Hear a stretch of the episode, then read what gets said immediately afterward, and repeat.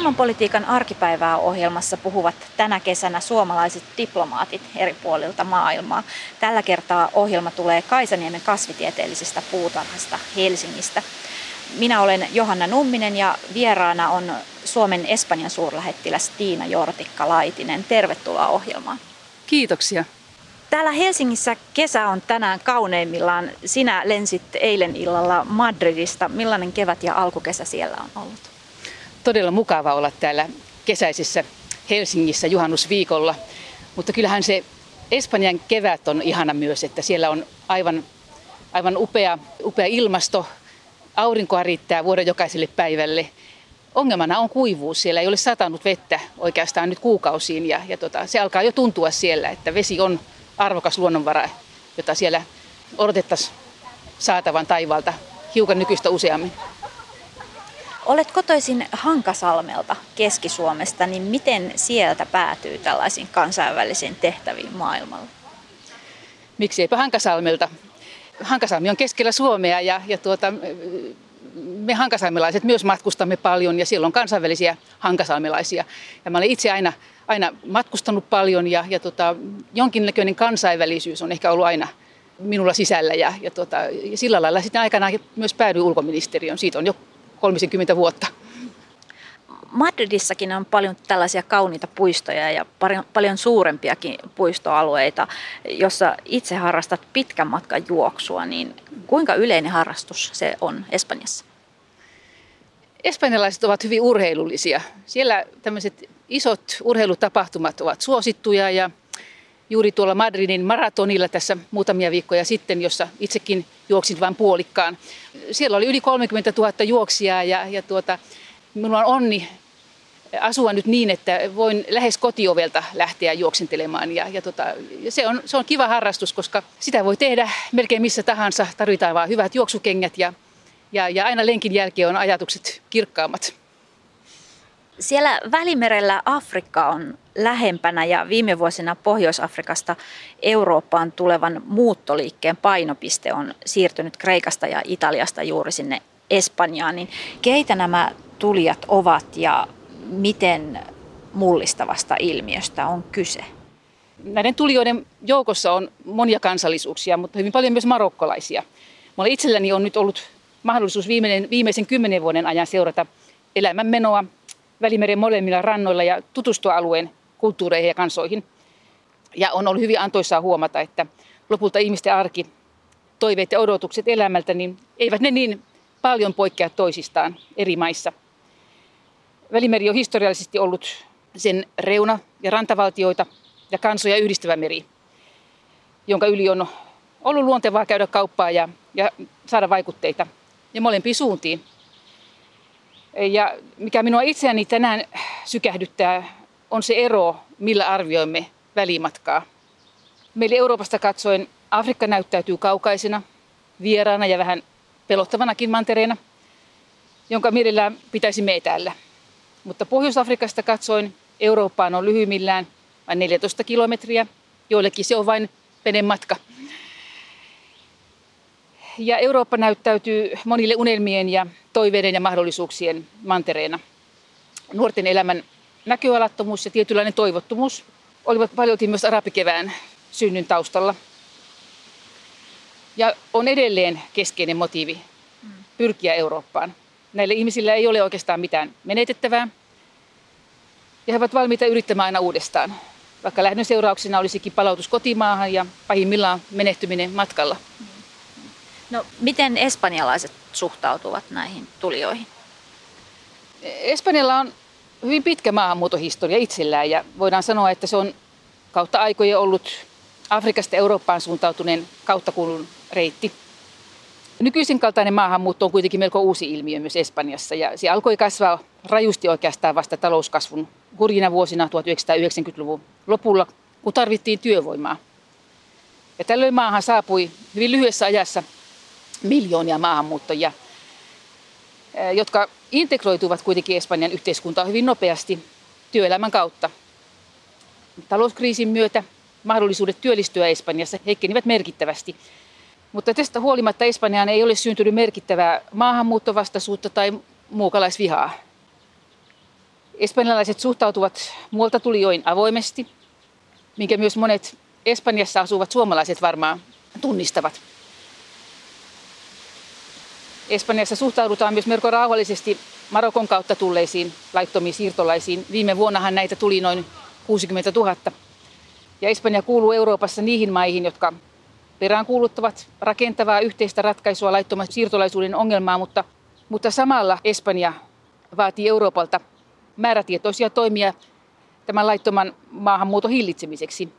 Mutta se kuitenkin korostaa lähtömaiden auttamista. Ja tämä on mun mielestä semmoinen keskeinen piirre tänä päivänä Espanjassa, että siellä katsotaan, että yhtäältä tarvitaan määrätietoisia toimia, mutta toisaalta täytyy tehdä nykyistä huomattavasti enemmän lähtömaiden auttamiseksi.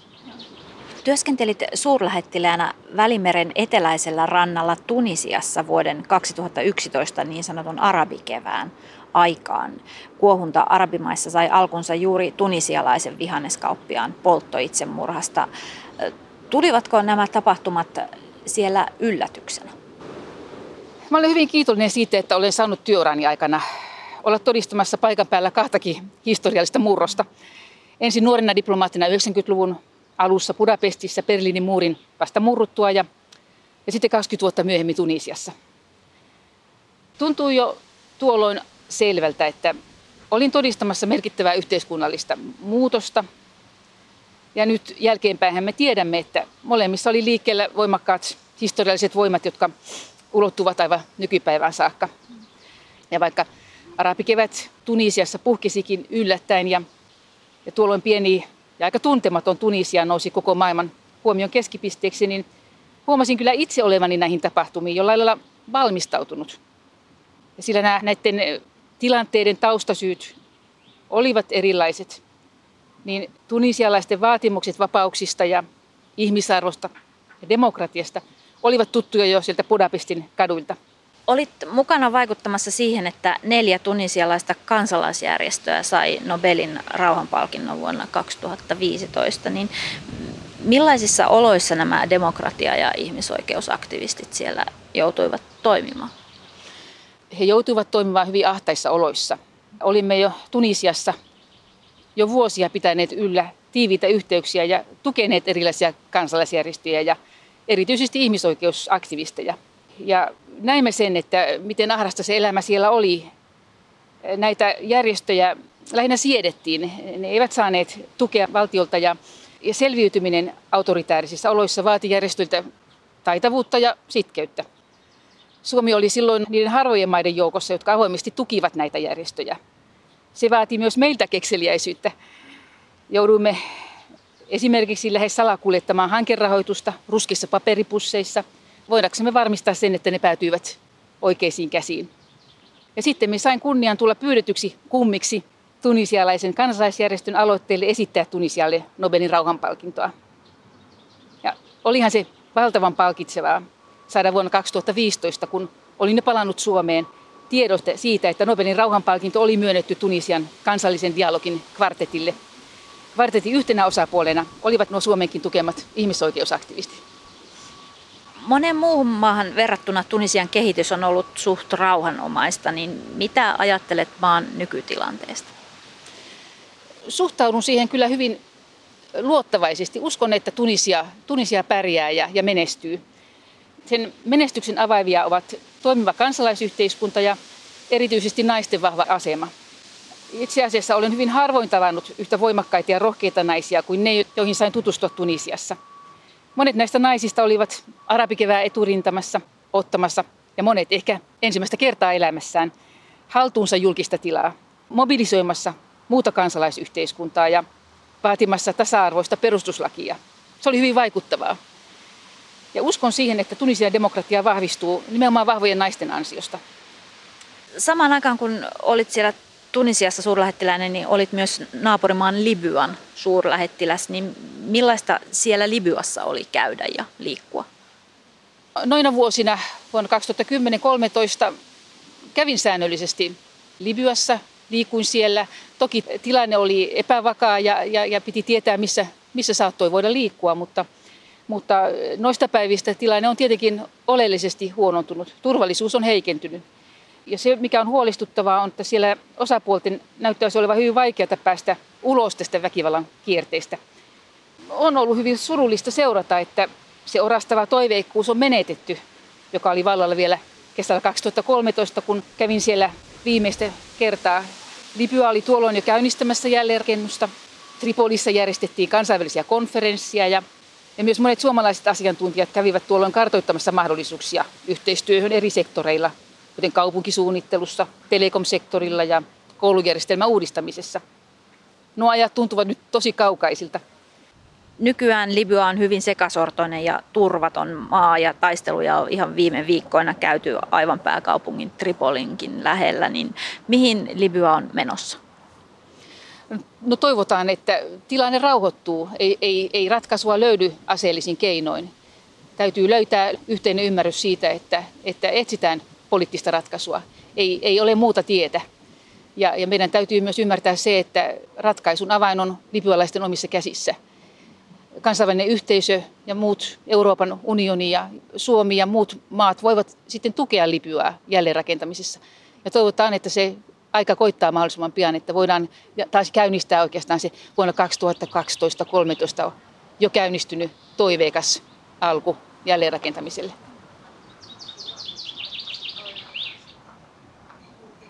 Tämä on maailmanpolitiikan arkipäivää ohjelman kesäsarja suomalaisista diplomaateista. Tällä kertaa vieraina täällä Kaisaniemen kasvitieteellisessä puutarhassa on suurlähettiläs Tiina Jortikka-Laitinen.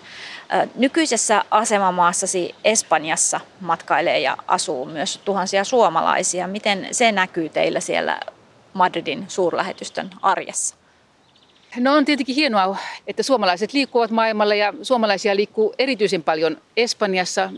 Meillä on lähes miljoona matkaa Suomesta Espanjaan vuositasolla ja, ja, ja lähes 40 000 suomalaista on valinnut Espanjan vähintäänkin talvikodikseen.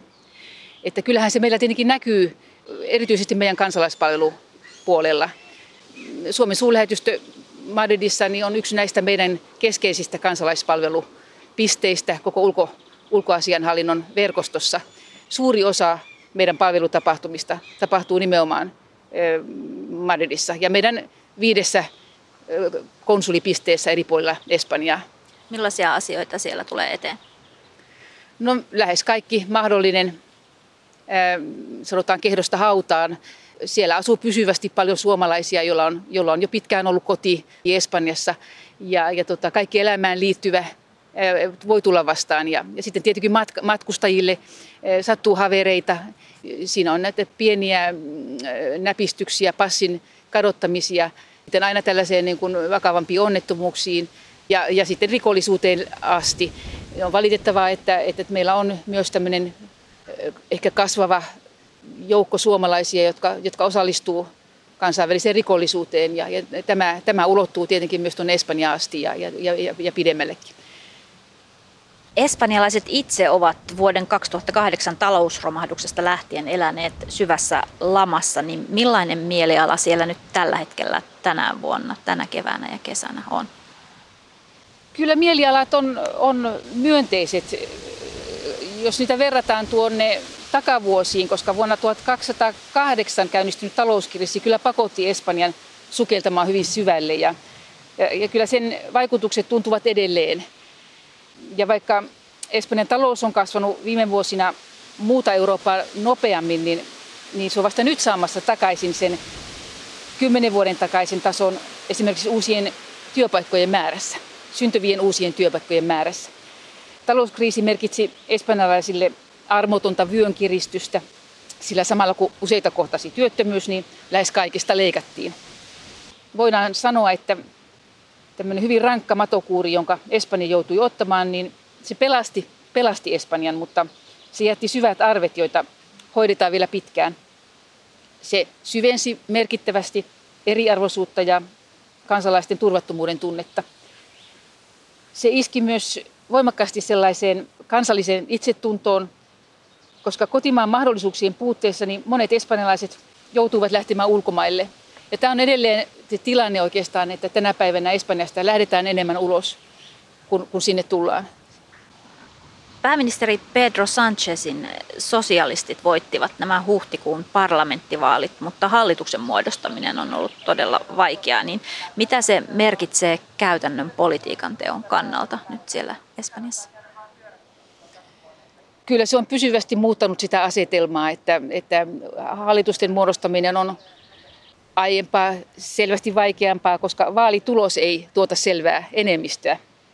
Espanjassa on vastikään pidetty neljät vaalit ja tässä on jouduttu toteamaan, että ehkä pysyvällä tavalla niin tämä vanha puoluejako on mennyt uusiksi. Ja se, mihin Espanjassa on totuttu, tämmöinen selkeä kahtiajako vasemmistoon, oikeistoon ja niiden vuorovetoon ikään kuin Espanjan hyvinvointivaltion ja demokratian kehittämisessä, niin se on menetetty. Ja nyt tässä vaalituloksessa niin korostuvat uutena ääripäät, kuten vasemmistoradikaalin Podemoksen synty muutama vuosi sitten ja äärioikeistolaisen Voxin nousu viimeisissä vaaleissa.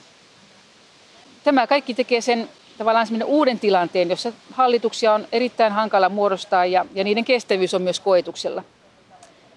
Toisaalta Espanjassa ei myöskään ole sellaista poliittisen yhteistyön perinnettä, kuten esimerkiksi Suomessa, joka mahdollistaisi koalitihallituksen muodostamisen ja vallan jakamisen eri puolueiden kesken.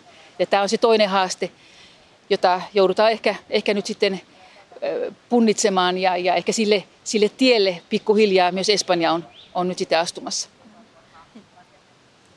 Parlamenttiin tosiaan pääsi nyt ensimmäistä kertaa myös äärioikeistolainen puolue Espanjassa, niin mikä tämän Vox-puolueen suosion salaisuus on?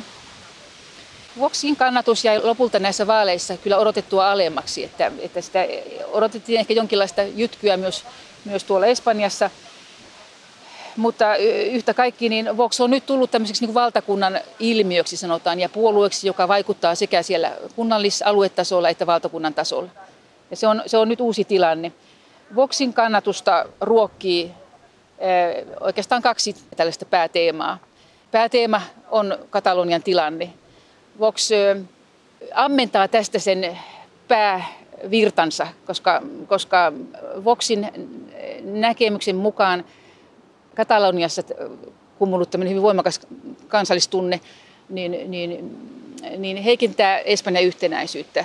Ja he kokee sen loukkaavana, että espanjalaiset ikään kuin joutuu vieraiksi omassa maassaan.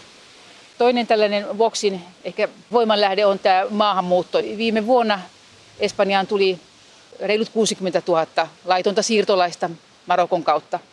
Ja, ja vaikka se sinänsä ei näy siellä katukuvassa, se ei ole aiheuttanut mitään valtavaa niin uutta muutosta. Ja, ja ihmiset ovat, suhtautuvat maahanmuuttoon aika maltillisesti vielä, niin, niin, niin Vox kuitenkin on käyttänyt sitä ikään kuin esimerkkinä siitä, kuinka Espanja on menettänyt omien rajojensa hallinnan ja, ja mitä tästä seuraa, kun oman maan hallinta menetetään. Katalonian itsenäisyyspyrkimyksille tuntuu täällä Suomessa olevan aika laajaakin ymmärrystä, niin miltä tämä asia näyttää, kun sitä siellä Madridissa tarkastelee? Täytyy aina muistaa se, että Espanja on sekä koolta että väestömäärältä Euroopan suurimpia maita ja autonomiat, nämä 17 itsehallintoaluetta, ovat oleellinen osa Espanjaa. Ja varmasti moni Espanjaa kiertävä matkailija yllättyy eri alueiden hyvin leimallisesta identiteetistä, omista lipuista, kielistä ja viidellä autonomisella alueella on oma kieli espanjan kielen rinnalla. Täällä on omat parlamentit ja eriasteiset määrät itsenäisiä hallintaoikeuksia. Espanja on itse asiassa hyvin lähellä Saksan liittovaltiojärjestelmää ilman, että sitä kutsutaan liittovaltioksi. Nämä monenlaiset sama-aikaiset identiteetit ovat olleet Espanjalle aina rikkaus eikä niitä ole oikeastaan perinteisesti pidetty uhkana maan itsenäisyydelle. Mutta tämä, kun katsotaan Espanjan lähihistoriaa näitä viime vuosia, niin se on ollut jatkuvaa tasapainottelua alueellisen ja keskusjohtoisen hallinnon välillä. Ja lopulta on ollut aika paljon alueiden oman aloitteellisuuden varassa se, missä määrin ne ovat pystyneet niin kuin ottamaan ja saaneet uusia tehtäviä hoitaakseen. Se on luonut hyvin eri tahtiin etenevän järjestelmän ja siinä on tultu nyt jollain lailla tiensä päähän. Ja näyttää siltä, että tämä kuvio näyttäisi nyt ainakin Kataloniassa oleva jollain lailla rikki. Ja se joka tapauksessa niin näyttäytyy hyvin niin kuin syvenevänä espanjalaisia kahteen leiriin jakavana ongelmana. Ja tämä on mun mielestä tämä vakavin asia tässä, koska tällä on huomattavasti suurempi, suurempi merkitys kuin pelkästään alueellinen merkitys. Että me nähdään se vaalien tuloksissa ja, ja ihmisten mielialoissa. Monet ovat hyvin suuttuneita siitä, että tällainen tilanne on päässyt syntymään Espanjaan. Mitä ihmiset ajattelevat Kataloniasta? Niin sanotut tavalliset espanjalaiset, ei katalaanit. Kyllä ihmiset ymmärtävät, että tämä tilanne ja kuvio on hyvin monimutkainen ja että nämä jännitteet myös tulevat jatkumaan. Mutta kyllä useimpia espanjalaisia vierastuttaa Kataloniassa kumpuva nationalismi. Ja valtaosa espanjalaisista katsoo, ettei, ettei tätä Katalonian kysymystä voida ratkaista yksipuolisten julistusten tai itsenäisyysprosessien kautta. Espanjalaiset katsovat ja toivovat dialogia, mutta he kyllä näkevät, että sen dialogin tulisi olla aitoa ja ratkaisuhalusta halusta ja perustua oikeusvaltion periaatteelle.